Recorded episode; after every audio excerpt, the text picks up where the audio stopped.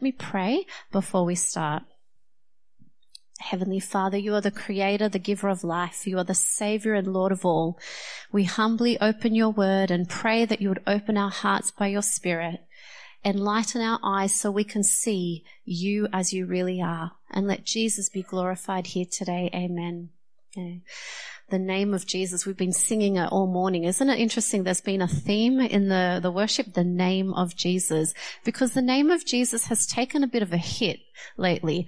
I don't know if you're aware, but there's been a huge media storm. Uh, there's been a primetime TV show which has kind of mocked the name of Jesus and there was a crude joke made about Jesus. And, you know, though I don't watch the show myself, it's been splashed all over the media and, um, it was interesting. There's a panel of presenters on the show and it was, I was kind of interested to see their response on their faces. You know, some were openly laughing, others were like, the others were like, and I thought, oh my goodness, what would your response be if you heard that joke? And I was angry. I'm like, what? That's the son of God you're mocking. That's my savior. That's the creator of the universe. What are you doing? If I was God, I would end that sentence, right? But then I realized, you know what?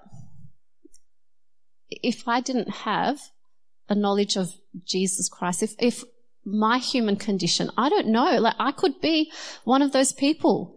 Um, I have to think, how would God see these people? And, and his response would be, Father, forgive them, for they don't know what they're doing. They don't have their eyes open to the Lord being the Savior. You know, and then on Sunday last week, as we were driving home from church, I looked up in the sky and Jesus was written in the sky. I'm like, yes. and, and it reminded me that people will have different heart responses. In Mark 4, Jesus said some will have a hard heart, like a, stony path. Some will have rocky or thorny hearts, full of distractions and the worries of the world. Others will have fertile hearts where the, the seed, the word of God will come and it will take root and be very fruitful. Today, as I share today, I want the aim of this message is to highlight different responses to Jesus and to help us identify our response to Jesus. Because Paul wrote in 1 Corinthians 1:18, "For the message of the cross is foolishness to those who are perishing, but to us who are being saved, it's the power of God." There are two responses here. One says the cross is foolishness. It's crazy. Why would God choose a method of execution as his vehicle of salvation. But the other response is, wow, this is the wisdom and power of God. And I've been doing a series, look, it has been three years, I think, um, on it's called Back to Basics. And I've been doing a chapter of Mark each time. And Mark is the shortest book in the Bible. It's, it's the most direct of the Gospels. It was written in AD 55. And it's basically who is Jesus? What did he say? What did he do? And what's our response? So as we've traveled through Mark, we've gone through Israel, we've watched Jesus, we've seen his baptism, his healings, his miracles, his teaching, the question time and his opponents. He clearly predicts his death three times, Mark 8, Mark 9, and Mark 10. And in Mark 13, he says, get ready, be ready. The end of the age is coming, be prepared. So now we're up to chapter 14. Here we go. Mark 14. And we're going to, we're right on the edge of his death. We're very, very close. These are crucial moments. So we're going to read together from Mark 14 from the NIV. Okay, so um, Jaden's going to put the scriptures up behind me. Verse 1. Now the Passover and the festival of unleavened bread were only two days away, and the chief priests and the teachers of the law were scheming to arrest Jesus secretly and kill him. But not during the festival, they said, or the people may riot. So in Jewish culture, the Passover was one of the most important celebrations. The Israelites were slaves in Egypt for hundreds of years under, um, under Pharaoh. And Moses led the people out of Egypt after 10 significant plagues. Remember the frogs, the locusts, the blood, etc. But the last plague was the death of the firstborn son. But God commanded the Israelites, He said, sacrifice a lamb, a Passover lamb, spread the blood on your doorposts, and the angel of death will pass over you. And they celebrated this every year to remember, remember that night, remember what God has done to rescue you. And so the timing of the Passover in Mark 14 is significant. Jesus was going to die on the celebration of the Passover. John the Baptist said that Jesus was the Lamb of God who takes away the sin of the world. Jesus, Lamb. They've got that connection there. But let's look at the response of the Pharisees, the chief priests and the teachers of the law. They're scheming and plotting. In other translation, it says they're looking for a sly way to arrest Jesus. They want to do it in secret because they're more concerned about the appearance that they don't want a riot. They fear the people rather than fearing God. Remember how um, they're more concerned about keeping the traditions, you know, cleaning their hands and cleaning their pots. They care more about the tradition than the commandments. Remember commandment six? Thou shalt not kill thou shalt not kill. Okay. Their response was pride and destruction. Pretty scary. So verse three. While Jesus was in Bethany, reclining at the town, oh, sorry, reclining at the table in the home of Simon the leper, a woman came with an alabaster jar of very expensive perfume made of pure nard. She broke the jar and poured the perfume on his head. So we're in the town of Bethany the hometown of Lazarus and his sisters Mary and Martha. And they're at Simon's house, the leper. But imagine you can't have lunch with a leper. So he's obviously been healed. So something amazing has happened to Simon. And Lazarus is there too. And Lazarus was so sick that he died and was placed in a tomb and was dead for four days. But Jesus brought him back to life.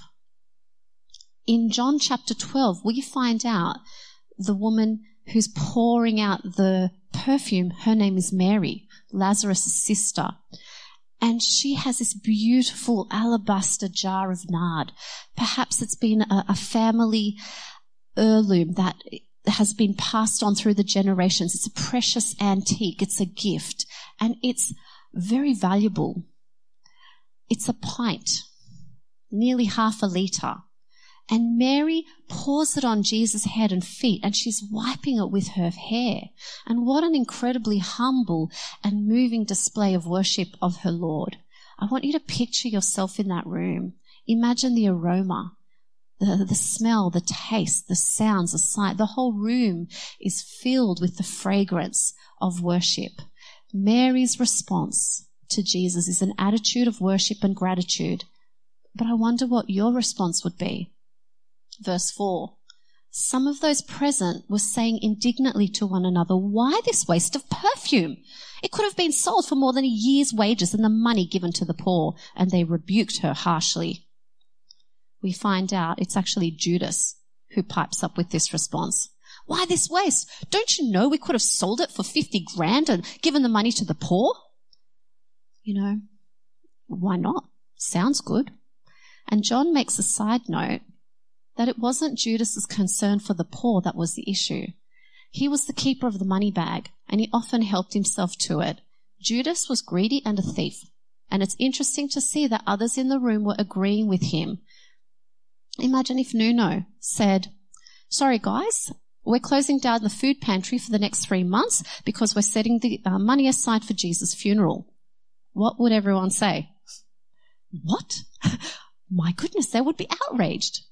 But the disciples' response was to call it a waste. They began to rebuke her harshly. What are you doing? Stop the waste. But these are the same disciples that rebuked the parents bringing the children to Jesus. Jesus had a lot to say about that too. He's like, wait a second. Let's see what Jesus' response is. And verse 6 Leave her alone, said Jesus. Why are you bothering her? She's done a beautiful thing to me.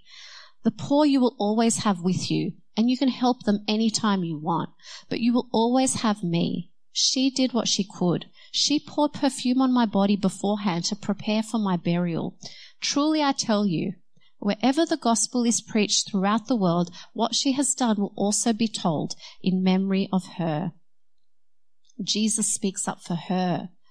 What she's done is beautiful. Out of all the disciples, all who'd been with Jesus, not one of them really understood him when he said he was about to die and rise again. But Mary had insight into him and she was preparing for his burial. She had a heart connection with Jesus. You know, when they were at the tomb in, in John chapter 11, Mary was the one, when she interacted with Jesus, it brought out that response that Jesus was deeply moved in spirit. When he interacted with Martha, and Martha said, Yes, yes, I believe in the resurrection, Jesus like, Yeah, that's right, go get your sister. But when Mary came to Jesus and they connected, and he saw her moved in emotion, that's when he said, Wow, I'm moved by emotion, and that's when he wept. Shortest verse in the Bible. Jesus wept. Mary was noticed by Jesus. Jesus noticed Mary. Mary was devoted to Jesus. And Mary's heart's full of worship, full of gratitude. She's like, Thank you, Jesus. Thank you. Thank you for noticing me. Thank you for understanding me. Thank you for the promise of the resurrection. Thank you for bringing my brother back to life. A million thank yous. What can I give you, Jesus, in response for all that you've done for me? And the most valuable thing that she had on hand was the perfume. But not just with the perfume, but she gave him her heart. She comforted him before his upcoming suffering. She knew he was about to die. Unlike his other disciples, they didn't comfort him in his suffering. The wonderful thing is that even today, when we are sharing this story now, we remember Mary. As the, as the message is preached, we remember her. Her act of worship outlasts the generations and not a drop was wasted. Let's continue with verse 10. Then Judas Iscariot, one of the twelve, went to the chief priests to betray Jesus to them. They were delighted to hear this and promised to give him money. So he watched for an opportunity to hand him over. What Mary had done hardened Jesus, Judas's heart. He was a follower of Jesus, Jesus, and externally he was saying the right things, serving as a treasurer, but his heart wasn't with Jesus. Judas's heart was offended.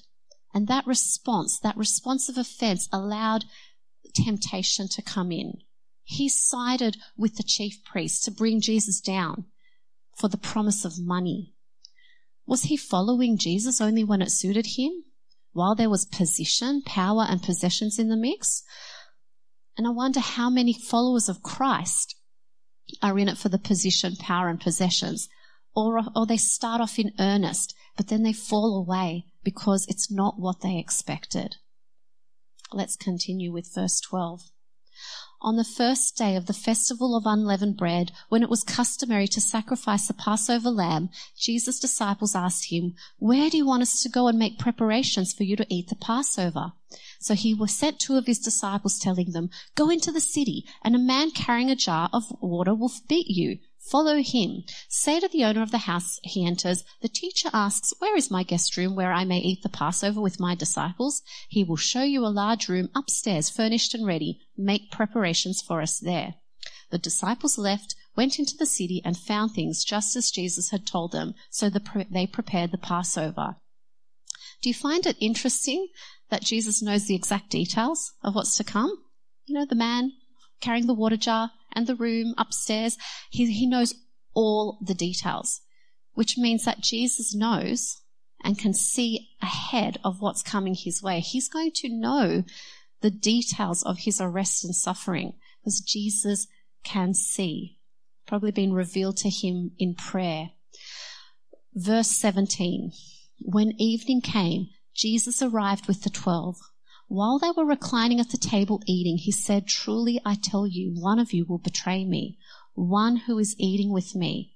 They were saddened, and one by one they said to him, Surely you don't mean me. Jesus is seeing into the future. He knows exactly who it is. Like in another, um, in, in Luke, it's, it's like, you know, the one who I dip my bread in this water, you know, and, and give it to, that's the one. He knows who it is. But then the disciples, their response, they were sad. They were sad and mixed with defensiveness. Not me. Surely not me. Would I be capable of doing such a thing? Verse 20. It's one of the twelve, he replied. One who dips bread into the bowl with me. The Son of Man will go just as it is written about him. But woe to that man who betrays the Son of Man. It would be better for him if he had not been born. So Jesus knows exactly who it is. He knows it's Judas. He's not taken by surprise. He's grieved, but he knows it's all part of the eternal plan of God. Jesus, I think here, is giving Judas a final chance to repent. It's like even in the last days, he's going, Judas, you've got a chance. You can turn. You don't have to do this. But Jesus continues headlong into his plan. In Luke 22 3, it says that Satan entered Judas's heart at this moment. That hardened heart allowed Satan access and evil followed. He sold Jesus out for 30 silver coins. Jesus won't get away with it though he will have consequences for his betrayal. He dies. Like, and his intestines spill out. It's quite brutal. It's awful. But that, it was better if he had not been born. But it was all part of the plan of God. Verse 22. While they were eating, Jesus took bread, and when he had given thanks, he broke it and gave it to his disciples, saying, Take it, this is my body. Then he took a cup, and when he had given thanks, he gave it to them, and they all drank from it. This is my blood of the covenant, which is poured out for many, he said to them. Truly I tell you, I will not drink again from the fruit of the vine until that day when I drink it new in the kingdom of God. So as Jesus shares his last meal with the disciples, the bread represents the body which would be broken, pierced on the cross. The wine represents the blood shed on the cross for the forgiveness of sins, the sacrifice of the Lamb of God to take away the sin of the world the new covenant, the new promise between people and God that we can enter into by faith, not by the sacrifice of the lamb and the blood of the pigeons, etc. Verse 26. When they'd sung a hymn, they went out to the Mount of Olives. Verse 27. You will all fall away, Jesus told them. For it is written, I will strike the shepherd and the sheep will be scattered.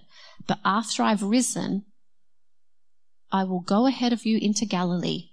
Peter declared, even if all fall away, I will not. Do you notice that Peter missed the point? He's so focused on the fact that all of the disciples will be scattered and that all will be fall away. He forgets Jesus saying, I will rise again and I'll be in Galilee. Go and meet me in Galilee. You know, it's like, hey, I'll meet you at the car at the end of church, right? No, after I rise, I'll be in Galilee. Go and meet me there. It's like, no, I will not fall away even if I die. I will never disown you. Oh, wait a second. I've rushed ahead. yeah. He's so determined to be right, to be strong, to be brave, and in his own strength, he thinks he can do it. And Jesus replies in verse 30, Truly I tell you, Jesus answered, Today, yes, tonight, before the rooster crows twice, you yourself will disown me three times. But Peter insisted emphatically, Even if I have to die with you, I will never disown you. And all the others said the same. Peter responds to Jesus with bravado and confidence. I will follow you even unto death. I'll never fall away. But did God, did Peter really know what was inside himself? Did Peter really know? There was about to be a reckoning. And he was about to come face to face with his insecurities. In, in Luke 22, 31, Jesus tells Peter, Satan asked if he could sift all the disciples as wheat. You know when you make a cake and you get the sieve and you push the flour through and all the lumps stay at the top and the beautiful, pure flour is, uh, is left. And that's what the disciples are, are going to go through. They're going to be sifted like wheat.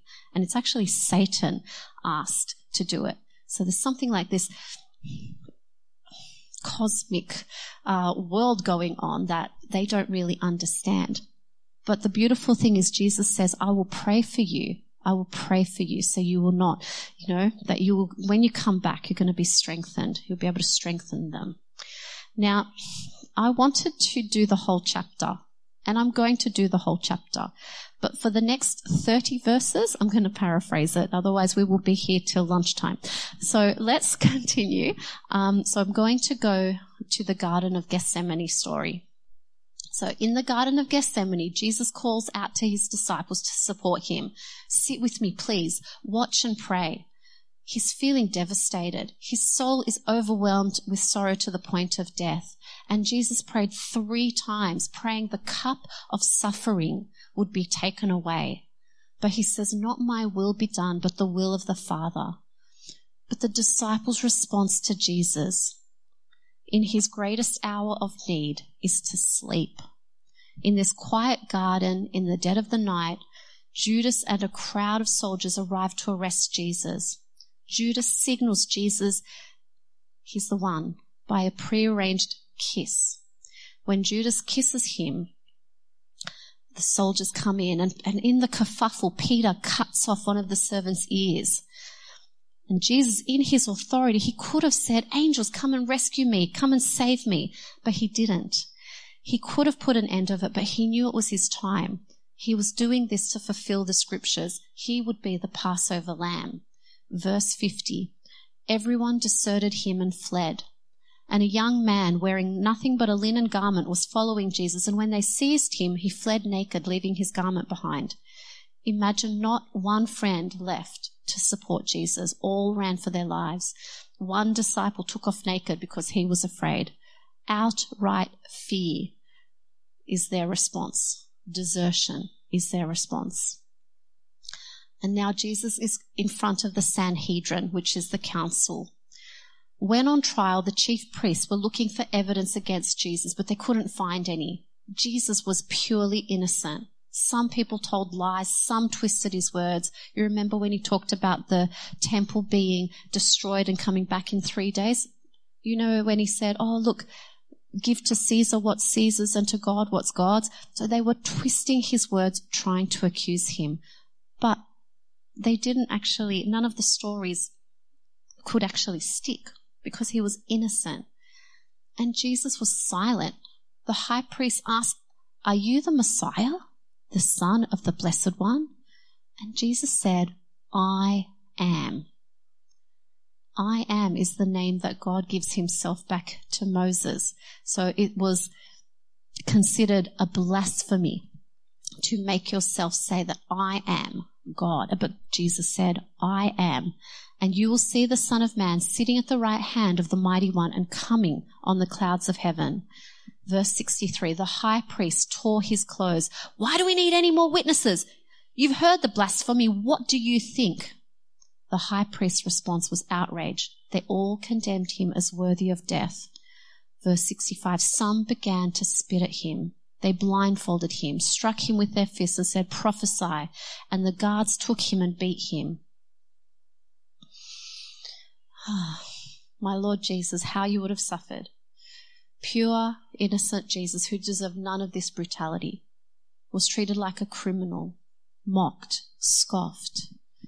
And while Jesus was inside having this mockery of a trial, Peter stood at a distance in the courtyard. A servant girl and the people around him started saying, Hey, aren't you one of them? Aren't you one of those disciples? And Peter denied it three times he, he got to the point where he started swearing at them and calling down curses. I don't know this man you're talking about. And at that moment, the rooster crowed and Peter realized what had happened. He had denied Jesus three times and he broke down and wept. Peter's response when it mattered most was denial. So I'm going to conclude by asking, what are the responses to Jesus? The Pharisees and the teachers of the law were out to discredit him, accuse him, condemn him. Like Judas, a hypocrite, a kiss to the face, betrayal, a betrayal behind his back, hard hearted, offended. Like the disciples, confusion, sadness, sleepiness, fear to the point of desertion. Like Peter with bravado and courage, but when the rubber hit the road, insecure, afraid, in a state of denial. Or like Mary with that heart of gratitude and worship. There's another instance in Luke 7 where an unnamed woman pours perfume on Jesus and washes his feet with her hair. Some people believe that woman in Luke 7 is Mary, others don't. I, my opinion is it could be a different woman uh, because Jesus goes on to teach a parable about, parable about forgiveness after that because he made a point that the unnamed woman loved so much because she knew how much she'd been forgiven. She loved because she, loved much because she'd been forgiven much. The other, the host, he loved little because he didn't know the depth of his forgiveness. He'd been forgiven little. This unnamed woman was labeled a sinful woman, potentially a prostitute, a woman who had seven demons cast out of her. Imagine how her life would have been transformed through the grace of Jesus. And I want you now to consider what the Lord has done in your life. Just as the Israelites were commanded to remember the Passover, to remember their great rescue, I want you to remember to think back on what the Lord has done for you, times when you were so overwhelmed by the love of God. I remember a time, um, it was a few years ago, I was in the hospital waiting room with my mum and she was going in for surgery. She was about to have cancer removed from her liver and she was afraid.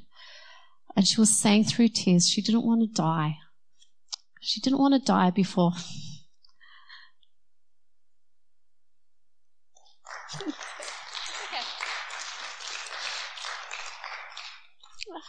She didn't want to die before she seen me become a mother. And I waited, like I prayed with her and I prayed for her salvation. I said, God's going to work this out. Don't worry, mum. Don't worry. God's got you. No matter what happens, you know, the angels are with you. God is with you. And he, He's got a home for you in heaven. No matter what, it's going to be okay. And I remember waiting for the operation. I was there all day with her. And, and then when I saw her, and you know she had the tubes attached to her, but she she could still squeeze my hand, and she made it through. She made it through, and and I was so grateful. I'm like, God, you're giving her another chance. You're giving her another chance. You're giving her more years. And then a couple, two years later, after that, we saw um, Christina born. It was an absolute miracle. You know, Christina's a miracle too. Um, so I just I'm so thankful, just even for the things that God has done in our lives. Um, so many things. And I thought, you know, well, there's things that God has done, but there's also those times where we've been in that season of waiting. And we, we know that God is with us and those days that we've been digging those wells. And while I was preparing this message, I, I wanted to pick up a Bible and I picked up my Women of Faith study Bible. And look, it's chunky, but it was given to me by um, a very significant woman in my life. And it's been with me for many years, like over 20 years. And um, there was a time where I was uh, just weeping and wailing and trying, and, and I said, I'm going to study the Psalms every day and I've got all of these drawings and notes and pictures, and I just reminded what God's character was like, even in the hard times. Um, and the word of God pierces the heart. It shines the light, exposes thoughts and motives. And, and I can honestly say, you know, my heart isn't always in a place of worship. I'm not always in gratitude you know, there've been lots of ups and downs in the journey. You know, lots of offenses, lots of troubles, lots of griefs, lots of trauma. And on the contrary, you know, how many times have I been like the disciples falling asleep when I could be praying? You know, how much has insecurity won out when hypocrisy is my mask? When we keep quiet about our faith and rather than express it in public. I wonder how many people in our workplaces know us as followers of Christ how many people know us as Christians. And we don't realize the predicament that we're in. You know, our lives can run on cruise control and never realize the eternal problem we face, a life separated from our Creator. I want to just call up the worship team um, just so that we can have a little bit of reflection time and respond to what I've shared from the Word of God today. Because if you've ever stopped to reflect on how your life was before Christ and how much work the Lord has done to love you, forgive you, and set you free, just as the Israelites were commended to remember, I want to encourage you to remember. Remember what Christ has done for you. Remember the sacrifice he made for you on the cross, the blood that was shed for the new covenant, the forgiveness of sins. Remember the first love you had for him. Your first love.